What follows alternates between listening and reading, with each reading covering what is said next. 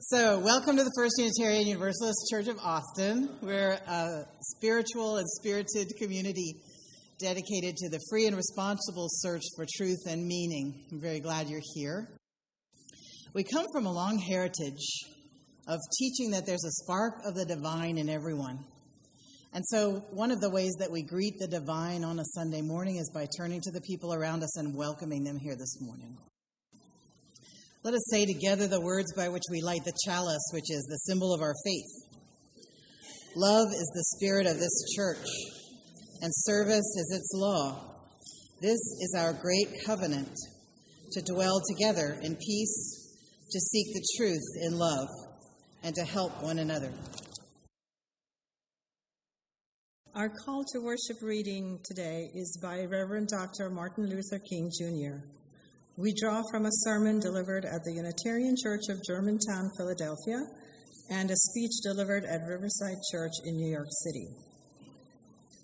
Something should remind us once more that the great things in this universe are things that we never see. You walk out at night and look up at the beautiful stars as they bedeck the heavens like swinging lanterns of eternity, and you think you can see all. Oh no, you can never see the law of gravitation that holds them there. When I speak of love, I am not speaking of some sentimental and weak response. I'm speaking of that force which all of the great religions have seen as the supreme unifying principle of love. Love is somehow the key that unlocks the door which leads to ultimate reality. In this congregation, we have a mission statement that guides our decision making, guides our motion into the future. It's a living mission statement that we revisit every seven years to make it truer and truer to our evolving sense of what, what we want and who we are. And we say it together every Sunday. Together, we nourish souls transform lives, and do justice to build the beloved community. Our meditation reading today is adapted from the Litany for Peace by the Venerable Thich Nhat Hanh, renowned Zen Buddhist monk, writer, peace activist, and spiritual leader. Let us be at peace with our bodies and our minds. Let us return to ourselves and become wholly ourselves. Let us be aware of the source of being common to us all and to all living things. Evoking the presence of the great compassion, let us fill our hearts with our own compassion towards ourselves and towards all living beings. Let us pray that we ourselves cease to be the cause of suffering to each other. With humility, with awareness of the existence of life and of the sufferings that are going on around us, let us practice the establishment of peace in our hearts and on earth. Amen. Let us continue in an attitude of prayer and meditation as we pray to God as we understand God and listen, as we listen to our inner wisdom, or as we just watch our breath coming in and out of our bodies. Let us enter the wise silence together, understanding that in this congregation, tiny noises of children and the noises of life count as part of the silence.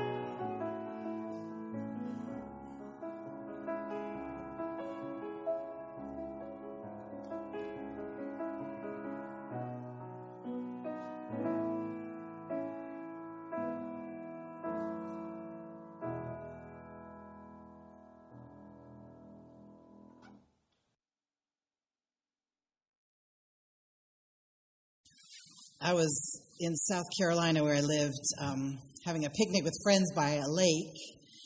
And we were having, you know, hamburgers, hot dogs, sodas, and a bunch of us were sitting around a table. And um, my friend Pat Jobe was sitting across the table from me. He's uh, he is one of my co-authors in the book Radio Free Bubba, and he's the one that came up with that title. Um, and my son, who was my older son, who was 14 at the time, was sitting next to him. And so we were just chatting, and suddenly I look over, and he's got my son's shirt bunched up in his fist. And my son is smiling because he trusts Uncle Pat. And I hear Pat in his voice in which he delivers wisdom. Um, he's quite a character. He goes, Boy, I got something important to tell you, boy. Sam's listening. He goes, Have you got a heart of compassion? Excuse me? A heart of compassion, boy, you heard me. More important than fast cars and hot women. A heart of compassion. Somebody took a photograph right at that moment, and so I have this picture of Sam with his shirt bunched in Pat's fist, Pat leaning over toward him. And I gave him a copy of that. He went off to school because he wanted to be near New York. Um, and uh, I knew he wouldn't get in, and I knew we couldn't afford it, but he got in, and there was a scholarship, so he went anyway, uh, we were dropping him off at his dorm, and it was really awkward, terrible to say goodbye. And he was like, Well, I'm just going to go down and see my coach now. And I said, Okay, so I handed in the picture. I said, I brought you a present, handed him the photograph of Heart of Compassion. I said, You remember this? And he went, Heart of Compassion. when we went back for Parents Weekend, there it was on his dresser where he could see it when he woke up in the morning. So, I'm talk about compassion today, the difficulties and joys. Um, I want to talk about the lyrics of Townes Van Zandt. I can't talk about the person because I didn't know him. All I know is his poetry. And um, some of you have been sharing your town stories this week with me, and it's just wild and wonderful.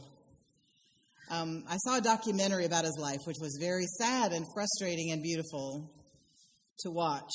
And there was a story in there that I, I'm not sure I have all the details, but he was at a party. He was up on the balcony, maybe third floor or something of a building, drinking with his friends. And he was sitting on the edge of the balcony. And then, as he told it later, I just wondered what it would be like to fall. So I fell.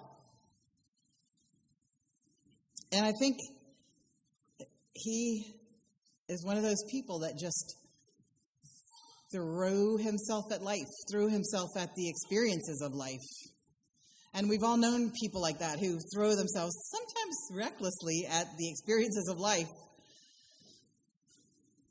And those people have a quality that makes them really easy to love and also really, really difficult to love.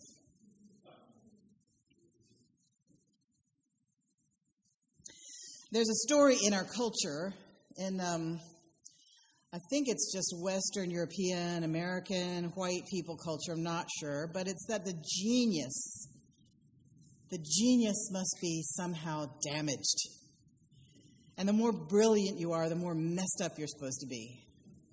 Artists, writers, you know, we have that sense of like Dashiell Hammett at his typewriter with a bottle of whiskey, and um, that if you're if you're relatively sane and sober, that you can't possibly be that brilliant. And also, they want you to die young. Because if you live too long as an artist, a rock star, or whatever, um, you get punished. And they make jokes like, What's going to be here after the nuclear winter? Cockroaches and Cher.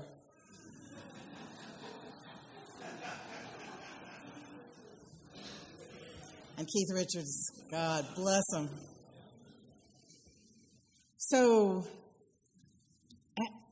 and they expect you somehow to stop being an artist as you get older. Like, why is Bob Dylan still writing songs? He wrote some good songs. I don't know why he still has to. He should just retire. Well, he writes songs because he's a songwriter, and that doesn't go away. You're an artist. You're an artist till you die. It's not a thing that you retire from. Anyway, our culture is pretty mean to artists. And I think that, I think maybe Townes bought into that a little bit. I'm not sure. Surely the people around him might, might have. Um, this sermon, I wrote on Facebook that, that putting this sermon together was just like walking down a beach and picking up this rock and this shell and this uh, piece of seaweed and just saying, I know these are supposed to be in there, but I don't know how they go together yet. And so you bring them home, you put them on the windowsill, and then they start talking to each other. So one of the pieces that I picked up this week was uh, from a colleague of mine named James Ford, and he wrote this. I found myself thinking of something that Ajahn Chah Subhaddo, the great Theravadan meditation master, once said about broken glass. And I have it framed and hanging on a wall in my office. One day, some people came to the master and asked, How can you be happy in a world of such impermanence where you cannot protect your loved ones from harm, illness, and death? The master held up a glass and said, Someone gave me this glass, and I really like this glass. It holds my water admirably, and it glistens in the sunlight. I touch it, and it rings.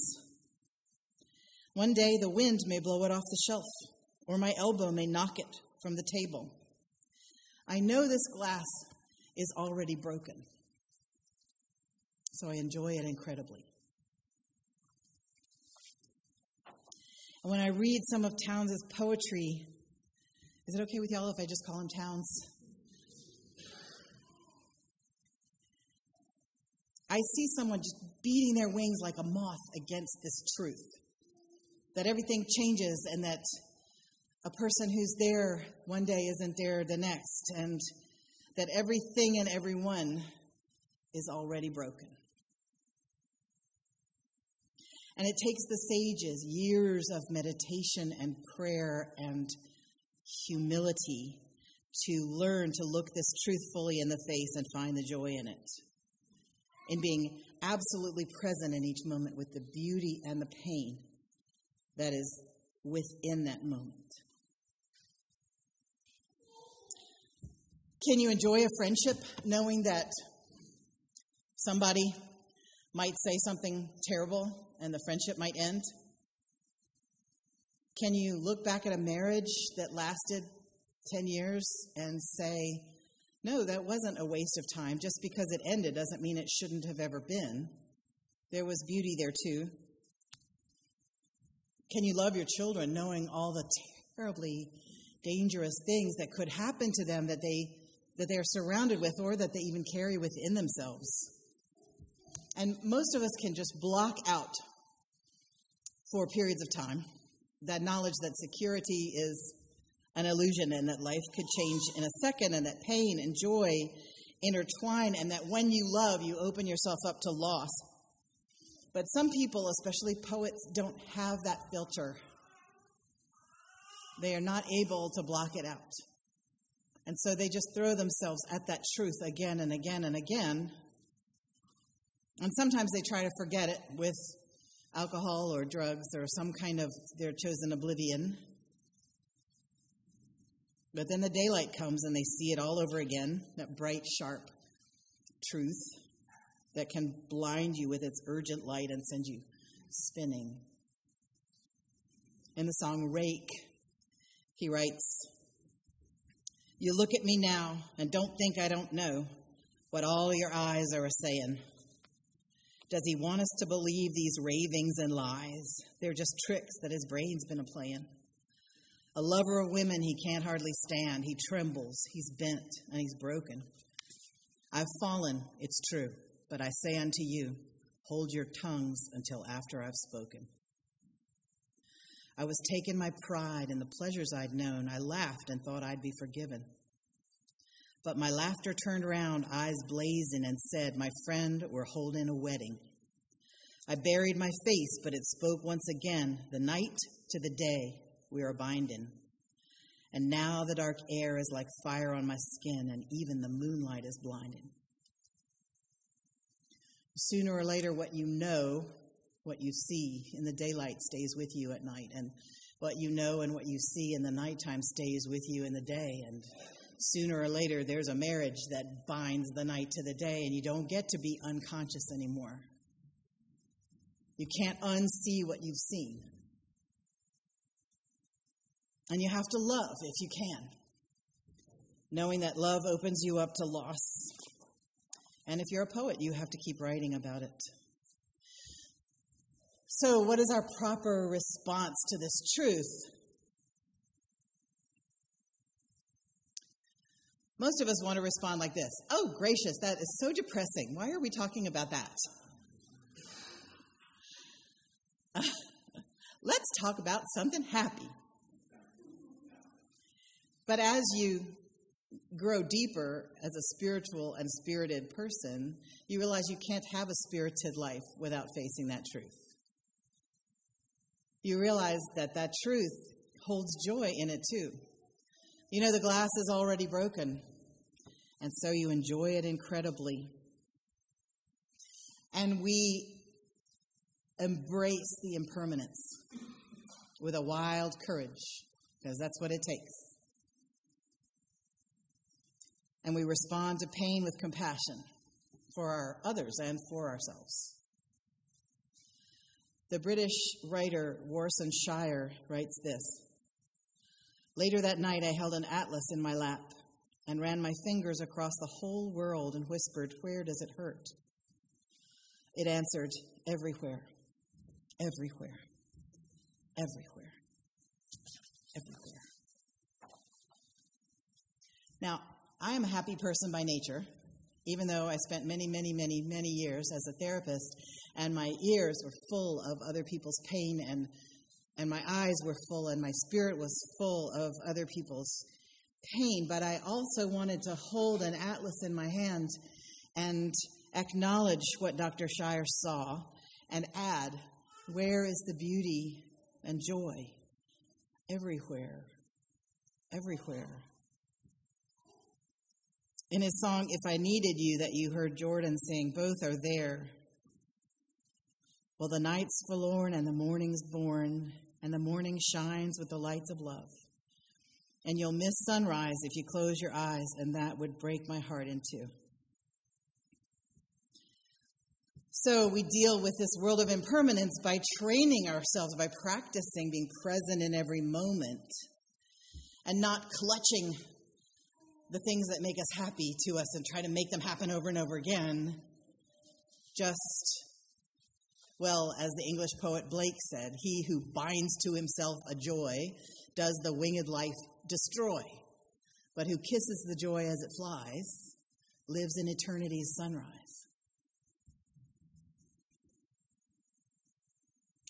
And now that's where the sermon would end if I were a sweet and earnest minister. And I do try. But I need to talk about compassion for a moment. We are present in all moments with compassion for ourselves and all beings, but this part feels wearying to me. I mean, really? All beings? And I comfort myself and I say, the Buddha was talking in a time when there was no TV and there was no 24 hour news cycle and you weren't as aware of all the horrors of the world as we are now. And so I bet what he meant was just to have compassion for the people you hold in your heart, the people who cross your path, the people you're with. And still, that's wearying because some people are really hard to feel compassionate toward. Am I right? I mean, they they have problems in life that, that sometimes they brought on themselves and they keep themselves in a situation and they make decisions that you want to just go I knew I needed to stop being a therapist. The day I said to this young woman, Please do not marry that guy. I thought, Ooh, I'm burned out.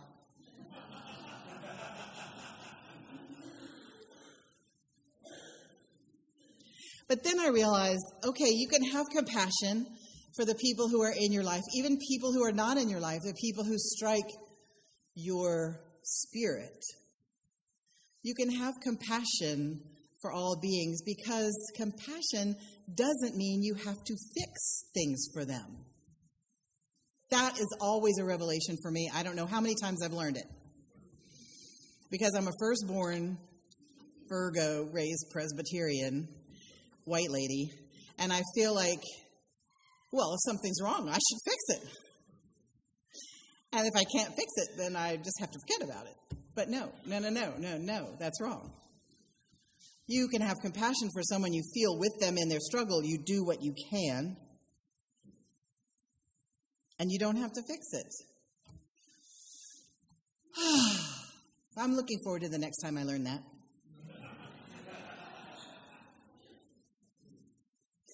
Another thing that I picked up off the beach is this um, concept from yogic teaching about having compassion for someone for whom your compassion is doing absolutely no good.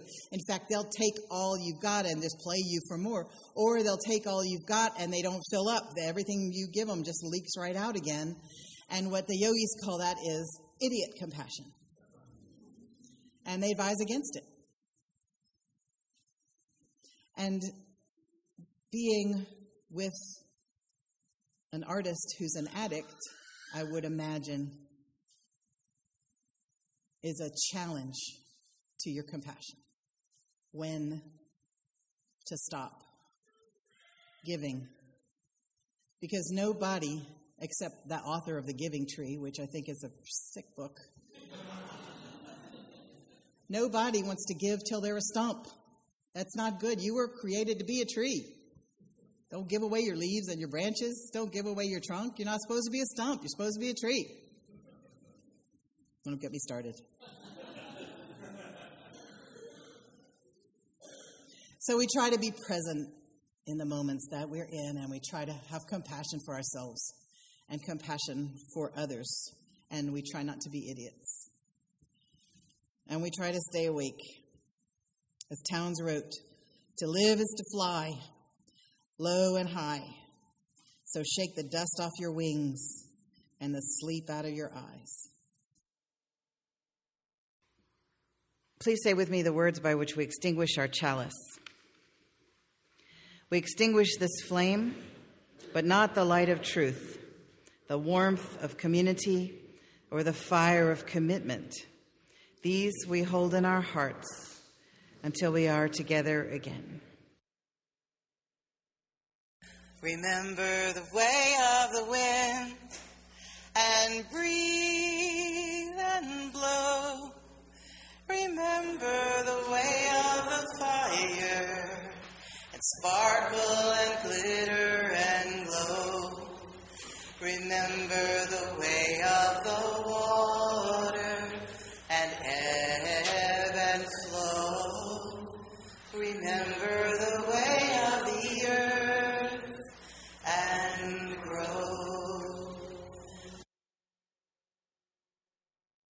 This is a production of the First Unitarian Universalist Church of Austin. For more information, go to our website at austinuu.org.